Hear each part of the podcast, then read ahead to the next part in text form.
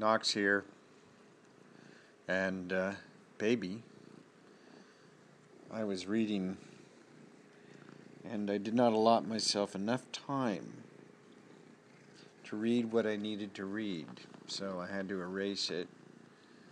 Baby's purring now, she was meowing before. Um, yes, tonight's podcast, Audio Boo, is dedicated to excellence. And the first excellence I want to celebrate is my friend Jim Cohee's novel, The Swan. Buy it and read it. It is a wonderful, magical book. I've talked about it before. Um, I've been reading it again, and uh, it's just amazing. I want to read you chapter four.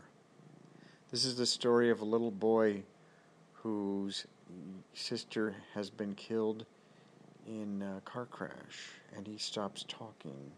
He's ten years old, but he has an amazing, um, very active mind.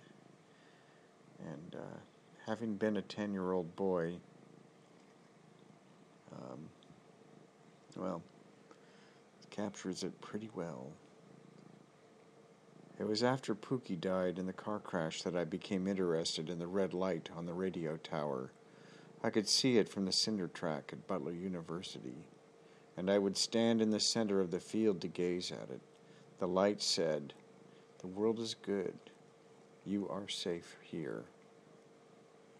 Mom showed me that. High in the summer sky, above the blinking light, I could always find the constellation Cygnus, the Swan. The wings were difficult to pick out at first, and so were the weak stars of the neck of the south-flying swan. In the tail of the constellations was Deneb, a first-magnitude star.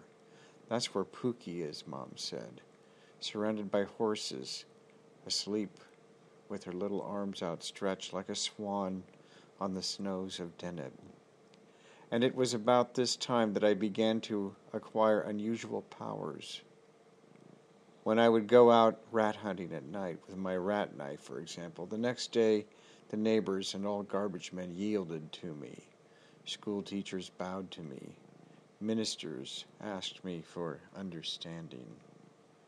There was a strange silence when Pookie died in every baseball stadium in the whole world.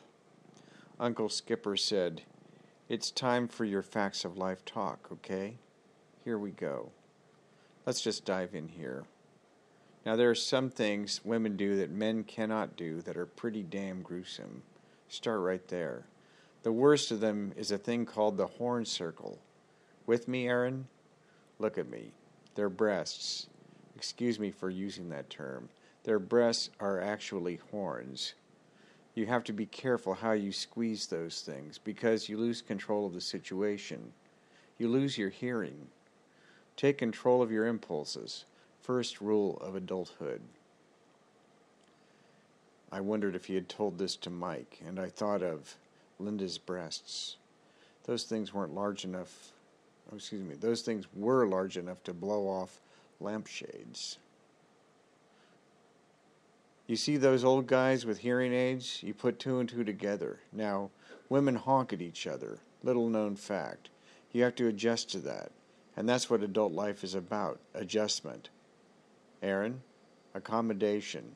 You can't have everything. Stay calm. Women stand in a circle and honk at each other. They think it's God's plan, huh?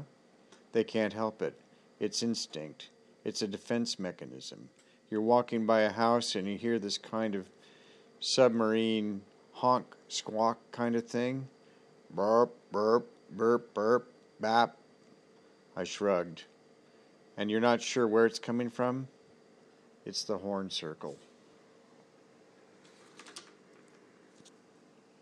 So what do you do when, when you're confronted with that kind of prose?